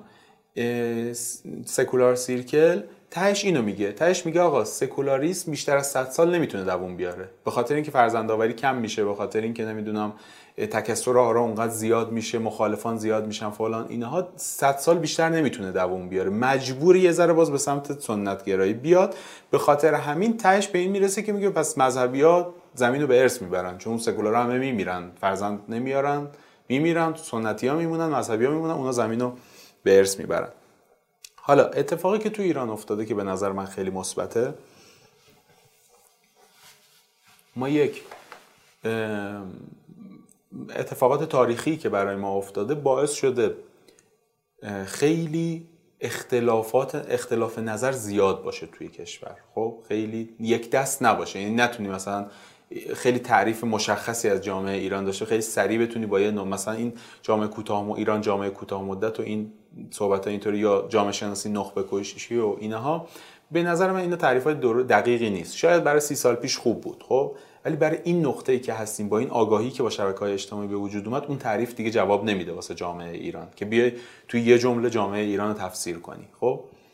این اختلافات باعث میشه که یه بخشی از جامعه ما همیشه تو حالت سنتیه باشن یه بخشی از جامعه تو حالت سکولاره باشن. خب؟ بعد این اختلاف این دو سطح باعث میشه که مزیت هر دوتا رو استفاده کنیم. یعنی یک به اندازه کافی ثبات داشته باشیم خب تو این کشور. یعنی به راحتی تجزیه نشه ایران همینطور که تو تاریخ نشون داده تا الان. به راحتی تجزیه نشه این کشور. دو آزاد، آزادی خواه هم باشیم در عین حال. یعنی به سمت رشد بریم به سمت خلاقیت بریم به سمت چیزهای جدید بریم. یا اون فشار افکار عمومی هم باشه خب؟ یعنی یه بخشی از جامعه فشار میارن. روی حکومت داریم که بره بالا. یه بخشی از جامعه میگن که خیلی خوب اون ثبات رو داشته باشیم فلان کنیم نمی‌دونم. این به نظر من مثبته. این دلیلیه که به نظر من ایران این ثباتش رو حفظ خواهد کرد. البته الان مشکلات زیاد یه ذره ما دنبال اسم شب میگردیم توی این چیزا توی این روزها و توی این فضای سیاسی ایران همه دنبال اسم شب یه مدتی کارآفرینی بود اسم شب که آقا همه برین کارآفرین بشین همه برین فلان بشین. تو فضایی که همه دنبال اسم شب هستن یه ذره سخت این حرفا رو زدن. یعنی حرفا یه ذره حالت نمی‌دونم مالکشی تعبیر میشه حالت نمی‌دونم حرفای یه یکی به تعمل دعوت کنه یکی به صبر یعنی دعوت کنه همه چی صفر یکی نگاه نکنه آقا یا اینجوری یا اینجوری نیست. یا حالت بینابینی هم هست که اینجوری اون حالت بینابینی کسی نگاه کنه محکوم میشه. در صورتی که منی که اینجا هستم منی که الان تو ایران هستم تو ایران دارم زندگی می‌کنم و برنامه دارم تو ایران می‌خوام رشد کنم. بسیار ایده دارم کلی کارهای مثبت می‌تونم بکنم. همین آقای دادخواه ما یه حرف خوبی می‌زد چند وقت پیش. میگفتش که اگه هزار تا کارآفرین بشینن کل ایران رو می‌تونن مدیریت کنن. خب؟ کارآفرین های بسیار خوبی داره ایران. آدم های بسیار بزرگی داره که از لحاظ مدیریت واقعا تصمیمات خیلی بهتری می‌تونن بگیرن از سیاست مدارا یعنی من مشکل ایراد اساسی وارد می‌کنم به رهبری ایران. حالا خود شخص رهبری رو دارم میگم. من زیاد شخصیش نمی‌کنم. معتقدم به حلقه قدرت. و میگم ایرادات اساسی به این مدل رهبری وارد یعنی خیلی راحت آیا می‌شد طور دیگری مدیریت کرد؟ بله می‌شد طور دیگری مدیریت کرد. یعنی خیلی راحت منی که هیچی بلد نیستم از مدیریت منی که خیلی هنوز ضعیفم خیلی چیزا هنوز باید یاد بگیرم می‌فهمم که آقا این تصمیم باید اینجوری گرفته می‌شد. این تصمیم اشتباه گرفته شد. چه برسه به اینکه این همه آدم هایی که آدم بزرگی که تو این کشور وجود دارن و می‌تونن مدیریت کنن این کشور رو می‌تونن به سمت خوبی ببرن این کشور رو. و در عمل این اتفاق میفته یعنی اینقدر اومدیم عقب که دیگه از این عقبتر جا نیستی. خوردیم به دیوار بعد بریم جلو از این به بعد. خب؟ شاید یکم دیگه به عقب هنوز راه باشه. خب؟ ولی به هر حال به زودی می‌خوریم به دیوار چون که جامعه رفته جلو دیگه. یعنی دقیقا آره. همین داستان برگشت ناپذیری که گفتی من بهش معتقدم. یعنی اینکه همین که ایران هیچ وقت کره شمالی نمی‌تونه بشه دیگه. بله. یعنی می‌دونی یعنی ایران نمی‌تونه کره شمالی بشه چون اصلا تجربه اینو ندارن مردم. اصلا برگشت ناپذیری نکردن هیچ وقت. جامعه ای که تمام آزادی رو چشیده تا همین صد تو دیگه نمی‌تونی برش گردی ولی اینقدر میاد ببین یه چیزی من می‌خوام اینجا اضافه کنم. این که اساسا خب ما گفتیم که ما آگاهی داشته باشیم به همین تعبیری که تو گفتی. از این بابت که ما الان داخل یه دونه اتوبوس نشستیم که خیالمون راحت باشه راننده داره و خیال راحت میره ما بشینیم مثلا با بغل دستیمون حرف بزنیم یا اصلا به طبیعت نگاه کنیم. نه واقعا مجبور بدونی. مجبوری که حواست باشه که اگه جایی مثلا چه می‌دونم راننده داره مثلا کج کلی میره تو بهش هشدار بدی. یه جایی مثلا شاید تو به عنوان یه فرد احساس کنی من خیلی نمی‌تونم اثر بزرگی داشته باشم. ولی همین فرد فرد هست که یه جاهایی می‌تونه اثر بزرگی داشته باشه. اینم اینجا مهمه که بدونیم ما نمی‌تونیم تهش همه اقداماتی که ما تو زندگی می‌کنیم من این دوباره تاکید می‌کنم. برای اینی که رضایتمون رو بیشینه کنیم تا به هدف اون اینه تو بله. زندگی. و تو وقتی داخل این اتوبوس نشستی نمی‌تونی بگی رضایت من مستقل از شرایط اتوبوسه. نه اتوبوس بره ته دره حال تو هم بد میشه. شاید تو الان داخل این اتوبوس که نشستی بهترین جای اتوبوس نشستی بهترین زندگی رو داری بهترین چمدون رو داری و و و ولی اتوبوس بره ته دره حال تو بد میشه. بنابراین تو باید اگه ببین اگر به فکر کیفیت زندگی خودت هستی باید به فکر کل اتوبوس هم باشی. این باز دوباره من یه نقدی دارم به این نوع نگاه که خیلی شده دیگه. بعضی اینکه اوضاع تو ایران خیلی خرابه و اینا میگن آقا اصلا وطن چیز مسخره ای اصلا این نوع نگاه اصلا وطن دوستی یعنی چی؟ اصلا چرا ما باید بگیم مثلا چه می‌دونم ایران رو دوست داریم و اینا؟ در مورد اینم من یه نظری دارم. حالا بعد تو هم اگه خواستی چیزی بهش اضافه کن دوست دارم اینم بگم. ببین من فکر می‌کنم که تو که می‌خوای زندگی خودت رو بهتر کنی؟ تهش یه چیزایی هم برای تو زندگیت مهمه. حالا یا زندگی خودت مهمه حلقه اول اطرافیانت خانوادت امو خالت اینا که مثلا این خود اون طرف ترم میشه. و تو که کل اینا رو احتمالا نمی‌تونی جمع کنی از ایران بری دیگه. یا حتی از ایران هم که میری بعد باز دوباره اخبار ایران رو داری چک می‌کنی دیگه سر این قضیه. بنابراین وضعیت کلی کشور روی میزان رضایت تو از زندگی اثر می‌ذاره به خاطر اینکه اینجا حتی اگر از ایران رفتی آدم هایی داری که توی ایران دارن زندگی می‌کنن. پس یک تو می‌خوای که رضایت بیشتر از زندگی داشته باشی. اینی که داخل این جغرافیا داری زندگی می‌کنی کیفیت زندگی کل آدم های داخل این جغرافیا تاثیر می‌ذاره روی رضایت تو از زندگی. پس تو برای رضایت از کل زندگی باید به کل جغرافیا هم فکر کنی. حالا اینکه تو بگی این یه چیز قراردادی داستان مرزا و اینا این حرف فانتزیه به نظر من. واقعیت اینه که تو داخل این جغرافیا به وجود اومدی و کیفیت حکمرانی حتی داخل همین جغرافیا و زندگی تو اثر می‌ذاره و این یه واقعیته. پس این وطن دوستی چون که به این با هم بودن این جمع داره کمک می‌کنه به نظرم خیلی هم چیز خوبیه. نوع نگاه من اینه. درسته. دقیقا نگاه درستیه. کتابی هستش به اسم فکر کنم برای عشق به میهن همچین اسمی داره. نویسندهش یادم نیست اسمشو. میاد در مورد همین وطن پرستی البته خب ترجمه پاتریوتیسم یه ذره ترجمه به نظرم اشتباهی. وطن پرستی ترجمه میشه که منظور همون وطن دوستیه خب؟ که میاد در مقابل نشنالیسم ناسیونالیسم ملیگرایی قرار می‌گیره. ملیگرایی یه ابزاریه که دولت ها ازش استفاده می‌کنن. یه ابزاریه که مثلا نمی‌دونم با اسم یه بار شاه میاد با اسم کوروش و فلان و اینا میگه انقلاب سفید کنیم اینجوری کنیم اونجوری کنیم.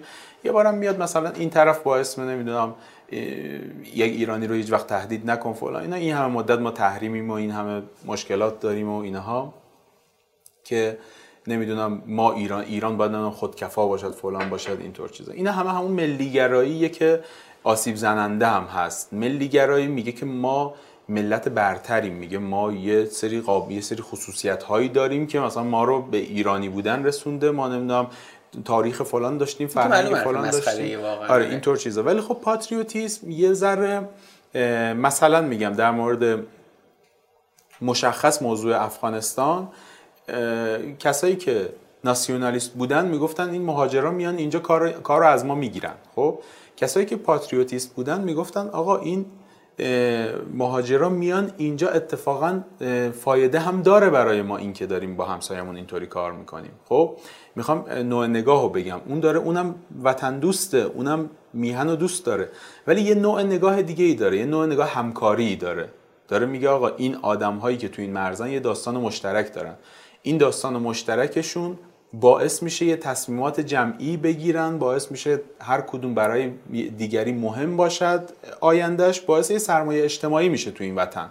این سرمایه اجتماعی باعث این میشه که این همکاری ها سریعتر اتفاق بیفته اعتماد متقابل بیشتر بشه. تصمیماتی که توی کشور کلان گرفته میشه خیلی سریعتر به نتیجه برسه و سریعتر در واقع باعث رشد کشور باعث توسعه کشور بشه. پاتریوتیسم باعث توسعه کشور میشه.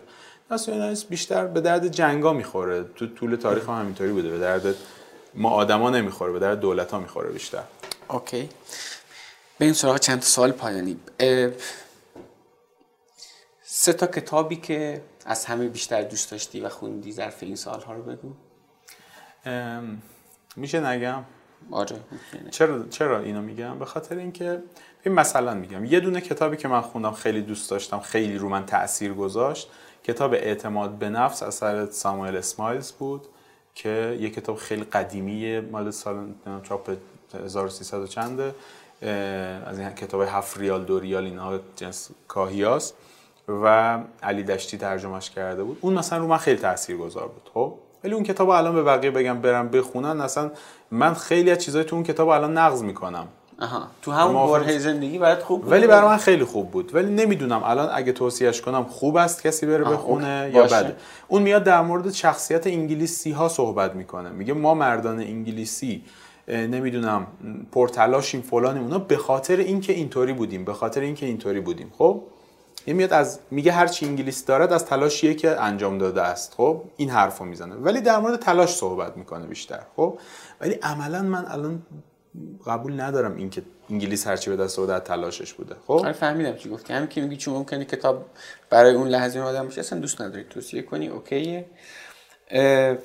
بذار هم اصلا اینجا گفتی این داستان مردان انگلیسی اینجا اینم من اضافه کنم. با این حرفم حالا این از اون تیکه حرف قبلی بمون با اینم من چی دارم مشکل دارم که میگن ایرانیا کلا اینجوریان ما آدمایی هستیم که کلا بدیم. انگار مثلا این کشورهای اروپایی که همین 40 50 سال پیش جنگ جهانی دوم 1939 تا 45 بود دیگه. هم 70 80 سال پیش. بله. زدن همدیگر لط و پار کردن. بله. یعنی از وحشی هم وحشی تر بودن. الان اونا شدن دنیای کاملا با تمدن ما شدیم عقب. ما شدیم عقب مونده. در حالی که من فکر می‌کنم یعنی اینجوری نیست که مردمان ما آدم های بدی این که اینم باز خیلی باب شده. ایرانی ها کلا این این جوین که هی بزنیم تو سر خودمون هم خیلی زیاد شده. آره ما هر چی می‌کشیم از ماست که بر ماست. هر چی می‌کشیم از در حالی که من. فکر خیلی مشکل دارم با این. این سیستم درسته که آدم ها رو باعث می- یعنی الان شما اتفاقا چیزهای مثبت آقا سر همین داستان آبادان فاجعه آبادان. دیدیم که اون یارو ساختمون بغلی پیرمرد گفت بیاین خونه منو خراب کنین اگه می‌خواید به اونجا ما از این چیزهای مثبت هم خیلی داریم تو فرهنگ. این بسیار داریم. مثلا از, از اون حدی که یه جامعه باید داشته باشه بسیار خیلی بیشتر, بیشتر داریم. داریم. و این داستان خودزنیه رو من نمی‌فهمم. زلزله میشه سیل میشه فلان میشه. اصلا خود مردم همه چی جمع می‌کنن. آره.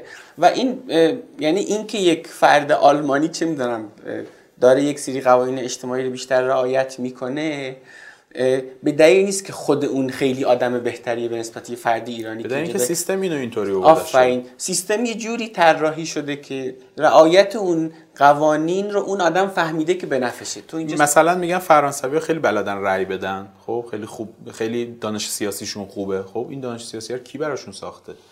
وقتی اون دولت فرانسه میاد یه امکانی به مردم میده که یه آموزشی به مردم میده که یاد داشته باشن بلد باشن چطوری تحلیل کنن سیاست رو و چطوری رأی بدن اون کار رو دولت باید انجام بده. اون کاری نیست که مثلا اون آدم فرانسوی رفته باشه انجام داده باشه.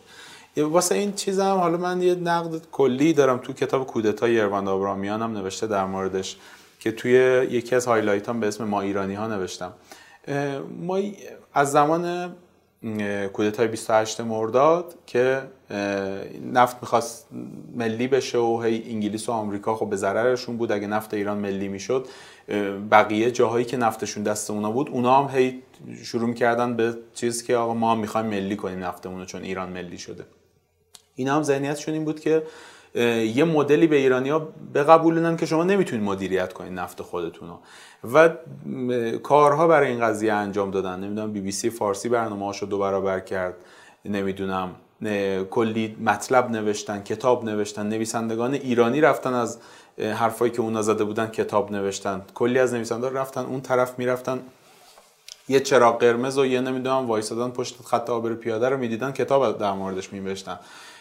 این حتی همین کتاب جامعه شناسی نخبه کشی هم که این بنده خدا فوت کردن آقای علی قلی بود فکر کنم یادم رفته فامیلش فوت کردن اخیرا. این کتاب هم تو همون فازه یعنی میگه آقا جامعه ما به سمتی که خودش نخبه های خودش رو می‌کشه. خب این جوی که اون زمان مثلا 50 سال 60 سال پیش به وجود اومد حالا کم کم یه روزی یه موقعی زیاد شد یه موقعی کم شد فلان اینا تا رسید به اینجا. این جو ادامه پیدا کرده. یعنی این همون داستانیه که انگلیس ساخته بود. این همون داستانی که بی بی سی فارسی می‌گفت. ایرانی ها بی فرهنگن ایرانی ها نمی‌دونم ضعیفن ایرانی ها نمی‌توانن ایرانی ها نمی‌تونن مثلا یه کار رو انجام بدن. ایرانی ها گرفتار شدن. آره. من یه وقتایی اینو من میگم. یعنی یعنی این یکی از اون جاهاییه که حسرت عمیق می‌خورم. خب؟ من منم خیلی معتقدم که اینترنت و شبکه های اجتماعی على علا رقم آثار منفی هم که حتما داشته نقش خیلی زیادی داشته دقیقا من معتقدم از 96 به بعد یه سری اتفاقای عجیب غریب مردم. آره یعنی ما اون رأیی که دادیم که بعدم دیگه رأی ندیم همین مثلا یه دونه فایده هم داشته باشه که اینترنت البته من آخرین رأیم 88 داد جدی؟ نه حالا من رأی دادم. همین که مثلا اینترنت داریم تو وضعیت امروز همین یکی به نظرم خوبه و قرار نیست مگان همه چی خوب بشه. ببین از این دیگه بذار اینو بگم مسعود.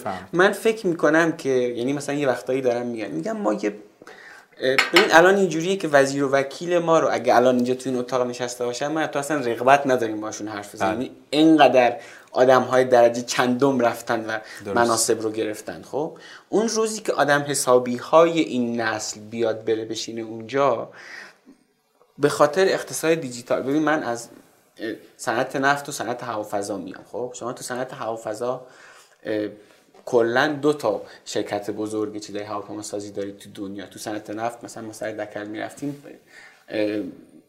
هزینه های جوریه که بعضی از دکلای آفشور که میره روی دریا انقدر هزینهش بالاست که اصلا نمیصرفه یک کشور خودش بسازه فقط باید اجاره کنه و فلان یعنی تو اگر می‌خواستی توی اون صنعت از طریق اون صنعت ها جامعه رو به سمت توسعه ببری کلی زیرساخت با هزینه زیاد لازم داشتی.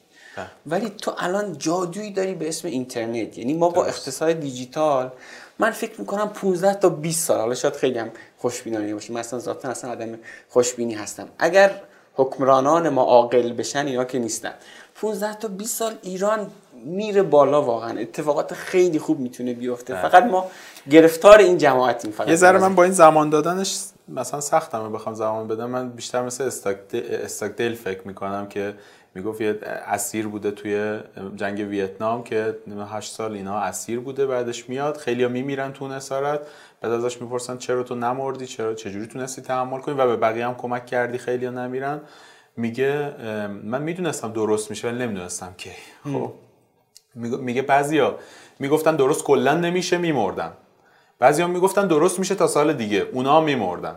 ولی من می‌گفتم درست میشه ولی نمی‌دونم تا کی. خب این نکته ایه که منم معتقدم بهش در مورد ایران. چون این به حال داره به اون سمت پیش میره. یعنی دقیقا من می‌بینم توی اتفاقاتی که داره میفته داره به اون سمت پیش میره که دیگه یه سری چیزایی از دست حاکمیت خارجه مجبوره با فشار افکار عمومی مجبور اون کار رو بکنه. مثلا اگه می‌خواست سیانت رو اجرا کنه اجرا کرده بود. می‌دونی؟ یعنی این سیانت آره. اومد رفت فلان. چرا اجرا نکرد؟ چون نمی‌تونه اجرا کنه. دستش حتی اگر اجرا بکنم به نظر من موقتیه. نمی‌تونه اینو دیگه صفر بگیره نمی‌تونه اجراش کنه. چون فشار افکار عمومی نمی‌ذاره. مجبور اون مردم رو نگه داره. و عملا تعداد اون مردم خیلی زیاده. درصد بالایی از آره. مملکتن که مخالفم با این قضیه و با اینطور چیزا. پس تو هم با هم نظری که ما فقط باید صبر کنیم. اتفاقای خوب میفته ظرف سالهای پیش. اینطوری هم به این شفافیت نه که فقط باید صبر نه صبر نه, صبر منفعلانه من معتقدم من معتقدم اتفاقا باید مطالبه گری کنیم. نه خب؟ همین گفتم صبر ولی ولی من معتقد مثلا با فضای رادیکال موافق نیستم. آه منم خب اینکه میگن نمی‌دونم آ نمی‌دونم چیز کنین جمع کنین برین از این مملکت نمی‌دونم فلان کنین. این تا تا آخوندن نرن درست نمیشه بله. مملکت. این حرفایی که به حال می‌زنن و اینا.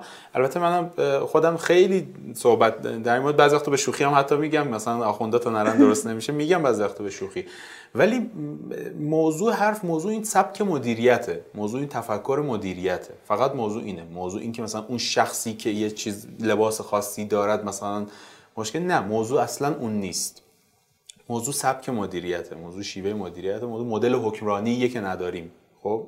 اینه که آقا یکی بیاد بگه آقا ما این هستیم این مدل حکمرانی ما آره دقیقاً خب؟ اصلا تکلیف معلوم نیست که اصلا به چه شیوه‌ای داره اینا. آره اون شیوه حکمرانی معلوم نیست. ولی خب اون معلوم میشه مجبور معلوم آره. دیگه راه دیگه ای نداره. همین دیگه یه حرفی که من ظرف از سالهای قبلا می‌گفتم. گفتم آقا ما یعنی واقعا مثلا انتظار داشتیم یه روزی مثلا اینا از خواب بلندشن بگن ای ببخشید ما داشتیم شما رو اذیت می‌کردیم آره. تا امروز. دیگه از فردا دیگه همه چی ما درست برخورد می‌کنیم. نه واقعا. نمیشه دیگه یعنی یعنی این یه دوره گذاری که قرار اوضاع خیلی بد بشه که مجبور بشن که اتفاقات خوب بیفته به نظرم یه دوره گذاری باید داشته باشیم با ذکر این نکته که خیلی یاد یعنی الان من توی که اینجا الان نشستیم داریم مثلا این حرفا رو می‌زنیم هیچ درکی نداریم از این آدم هایی که الان نون ندارن بخورن و اینا هی هم تعدادشون داره بیشتر میشه. و من خودم قائلم که از شانس اینجام ها یعنی شانس خیلی اثر داشته. چه واسه منم جایی مثلا اونا بودم تو اون شرایط. ولی به نظرم چاره ای نیست. به نظرم احساسی احساسی عمل کردن و صفر یکی نگاه کردن میشه همون اشتباهی که پدران ما کردن دیگه. حالا یه حرفی زده بودم من یه جایی گفته بودم که آدم هایی که گفته انقلاب کردن یه درصدی از بیسوادی رو لازم داره. یه درصدی از بیخیالی رو لازم داره. یه درصدی از فکر نکردن به آینده رو لازم داره. خب؟ که شاید این دلیلی که الان ایران امکان انقلاب شدن توش نیست اینه که مردمش فهمیده تر شدن مردمش می‌فهمن اگر یه انقلاب اتفاق بیفته یه عالمه آسیب ممکنه برسه به همه چی. عملا به نسل ما که هیچی نخواهد رسید. اگر بخواد مثلا این اتفاقات اینطور به خاطر همین عمیقا من معتقدم به این که داره به سمت بهتری پیش میره. این بدتر شدنه بهتره به نظر من. یعنی اینکه هی داره بدتر میشه بهتره به نظر من. چون دیگه تهشه دیگه. آخر آخرش دیگه اون سیاهی ته شبه دیگه. اون به زودی باید به نوری برسه دیگه. خب؟ و امیدوارم اگه حالا این گفتگو رو کسی میشنوه که یه جایی تاثیرگذار و می‌تونه کاری انجام بده امیدوارم تأثیری بذاره که من تو سال 1404 بعد از 88 بعد از چند سال میشه؟ بعد از 16 سال تو سال 1404 من رأی بدم. خیلی دوست دارم برم رأی بدم. من یه, یه آدمیم که اصلا منفعل نیستم. من یه آدمیم که همیشه مطالبه گر بودم همیشه از سیاست صحبت کردم. هیچ وقت منفعلانه اگر رأیم ندادم کاملا براش دلیل داشتم و کاملا مشخص بوده که می‌خوام به چی برسم که الان رأی نمیدم. و خیلی مشتاقم که 1404 برم رای بدم. آره آره. خیلی دست گویخته گفتیم. یه جاهایی رو روی خطی داشتیم راه میفتیم که این ور نیفتیم و اینا. شاید مثلا از اگه احیانا از حرفامون سوی برداشتی میشه نه. منظور ما اونا نیست. ما هم مثل شما فکر می‌کنیم ولی خب یه جایی مجبوریم که واسه رو تو لفافه بگیم اینو بگم. و یه بله. چیزی دیگه هم من قائلم. به هم دیگه این نوع برخوردی هم که با هم دیگه می‌کنیم هم تو این دوران به خیلی مهمه. یعنی یه چیزی رو اگر ما رعایت کنیم اینکه عقاید همدیگه رو بپذیریم و با هم گفتگو کنیم. یعنی این برچسب زدن خودش ساده ترین کاری که میشه کرد. بله. فلانی مالکشه. فلانی چه می‌دونم اینجوریه یا اینجوریه. این کار ساده است که انجام میدیم. بله چون تهش منافع همه ما تو همدیگه گره خورده. هر چی احساس تنفری بیشتری نسبت به هم داشته باشیم این بده. این خیلی بده. باید بتونیم با هم دیگه حرف بزنیم ما اگه خودمون هم دیگه رو سانسور کنیم که دیگه چه جوری می‌تونیم آره. به فکر یه شرایط حکومت بهتر باشیم؟ خودمون خودمون رو سانسور نکنیم حداقل. خودمون بشینیم با هم صحبت کنیم. خیلی ریسکی بود این تیکه از حرفا رو گفتن. همین که نمی‌دونم چه قضاوتی می‌کنن آدما حالا بعد بگین قضاوت کامنت بذارین. البته حالا نمی‌دونم چقدر شد که حرفا رو بزنین. اگه تو page من بوده باشن از قبل چند سال پیش که دارم صحبت می‌کنم حرف می‌زنم تو page م اینا, اینا رو درک می‌کنم. می‌دونن دقیقا من چی دارم میگم. ما یه دو بار دیگه این تجربه داشتیم. یه بار با علی آردن میخورده باز کردیم. یه بارم با مهدی ناجی در مورد مسائل اقتصادی خود بیشتر حرف زدیم. نمی‌دونم این الان چطور شد. حتما بهمون فیدبک بدیم به عنوان آخرین سوال شرایط خیلی بده. البته تا حدی گفتی جواب این سوالو ولی فکر می‌کنم بازم جا داره برای گفتن. شرایط مملکت شرایط خوب نیست واقعا. آینده خیلی قابل پیش بینی نیست. اوضاع تورم و همه این حرفا. ولی فکر کنم تو آدم خوشبینی هستی. چرا خوشبینی؟ اصلا اصلا حالت بد میشه تو این روزا؟ و اصلا چطور اصلا حالت خوب نگه خب با بدبینی چی به دست نمیاد واقعا. خب این دلیل اصلی که من خوشبینم اینه که هر چی به دست آمده است تو طول تاریخ آدمای خوشبین به دست آوردن. آدم بدبین می‌تونه چیزی به دست بیاره. به هر حال یه رشدی بخواد انجام اتفاقی قرار باشه بیفته اونایی که میرن به استقبالش این اتفاق رو رقم می‌زنن. منم خوشبینم به دلیل اینکه به استقبال اتفاقهای خوب برم. خب یعنی یه دلیل اصلی خوشبینی منه. ولی در عمل هم خیلی دارم هی نشانه می‌بینم هی نشانه می‌بینم که این داره به سمت بهتر شدن میره. یه بنده خدا یکی تو فامیل ما بود. خدا بیامرزش فوت کرد. این بنده خدا خیلی دانش زیادی داشت خیلی کتاب خونده بود و هشتاد خورده ای سالش بود اینها. خیلی لذت می‌بردم با صحبت کردن ازش. خیلی خوب نمی‌تونه صحبت کنه ولی همون چهار کلمه که از زبونش میگه اون چهار کلمش کلی دنیا حرف توش بود. اون زمانی که باش صحبت می‌کردم یادم تلویزیون روشن بود. این خنده بازار فکر می‌کنم تو تلویزیون داشتن. مثلا با هم می‌گفتن میخندیدن. همینجوری یه سری حرکات و موضوع با هم انجام می‌دادن اینها. گفت ببین پسرم این چیزی که الان تو تلویزیون داری می‌بینی اینا نبود. این نشونه خوب شدنه. این نشونه اینه که داره میره خود به خود به اون سمتی که بهتر بشه. نمی‌تونن جلوشو بگیرن. اینا رو ما نداشتیم اون زمان. خب؟ واقعیت هم همینه. من به خاطر این خوشبینم به خاطر نشانه هایی که دارم می‌بینم و فکر می‌کنم به سمت بهتر شدن داره میره. البته تو کوتاه مدت گفتم اون موقع. تو کوتاه مدت اصلا خوشبین نیستم. اینکه الان واقعا این گرونی که الان شده واقعا یه سری دارن میمیرن. یعنی با هم رو درواسی نداریم که طرف نمی‌تونه بخره داره میمیره واقعا. نمی‌تونه زندگیشو بچرخونه. این اصلا هیچ خوشبینی توش نیست. خیلی هم بدبینانه است خیلی هم اینکه مثلا چند روز الان آوارای متروپول آبادان ریخته و زیر آوار جنازات بو گرفته. کسی نمیره سراغش. نیرو کمکی هنوز نرفته که اونا رو بکشن بیرون. مثلا هنر اینا اینی که اصلا اینترنت اونجا قطع می‌کنن. آفرین هنرش نیرو ضد شورش میفرستن اونجا. این اصلا هیچ خوشبینی نداره توش. اینا همش بدبینانه است. همش ناامیدیه. اینا رو من هیچ وقت نفی نمی‌کنم اینا رو. هیچ وقت چشمامو نمی‌گیرم که نبینم. اتفاقا می‌بینم. اتفاقا اخبار می‌خونم. اتفاقا ناراحت میشم. اتفاقا قصه می‌خورم. ولی دارم از یه لول بالاتر صحبت می‌کنم. ببین وقتی متروپول آبادان میریزه دیگه ساختمان دیگری در آبادان نمیریزه دیگه. متوجه یعنی بعدش یه دیگه اون ریسک رو قبول نمی‌کنه حکومت که دوباره ول کنه یا اینکه همزمان یه جماعت خیلی زیادی می‌فهمن که این ساختمونی که روی سرشون فرو ریخت به دلیل ناکارآمدی کلی سیستمه و این احسن می‌فهمن اون ناکارآمدی سیستم رو متوجه میشن.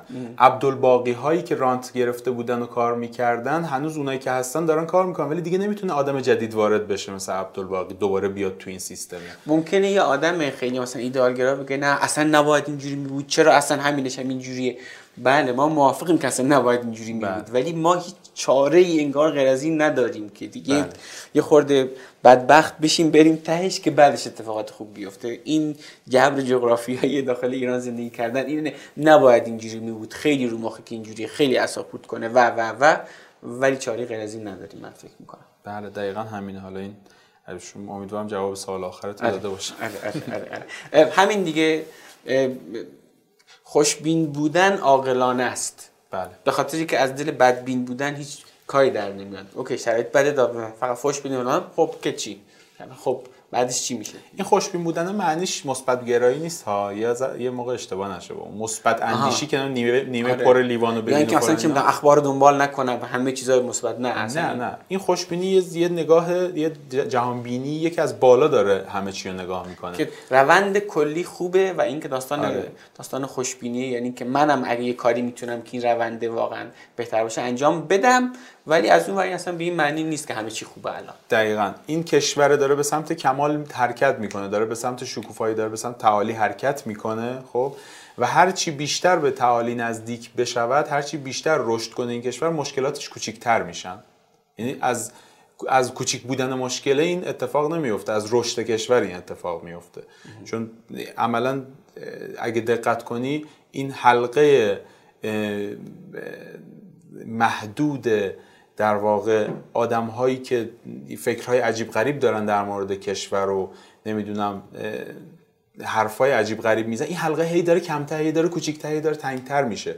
دیگه الان چهار نفرن شاید که فقط هی میان تو تیتر اخبار فلانی گفت نمی‌دونم فلان چیز نخورید برید نمی‌دونم چی بخورید. ماکارونی خب نخورید نمی‌دونم فلان نخورید. این حرفا رو آدمایی که میان تو اون عکس‌ها هی دارن کمتر میشن. هی فقط چند نفرن فقط چهار نفرن. اون چهار نفر میشن سه نفر اونا میشن دو نفر یه نفر و در نهایت کسی نمیمونه که بخواد اونطوری فکر کنه.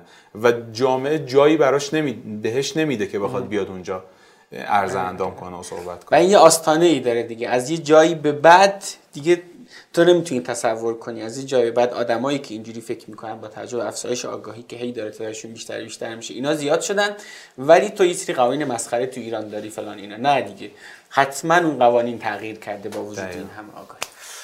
حالا نمی‌دونم این تیکه آخرش واقعا چی شد حتما بگید توی کامنت ها نظرتون امیدوارم که خوب بوده باشه. من همه سالام تموم شد. چیزی باقی مونده بخوای بگی؟ نه ممنونم. من روی صندلی که نشستم صندلی که خیلی از بزرگان نشستم من هنوز چیزی برای ارائه دادن ندارم. یه لیسانس مدیریت هم که چهار تا چیزی می‌دونستم و چهار چیزی تجربه کردم.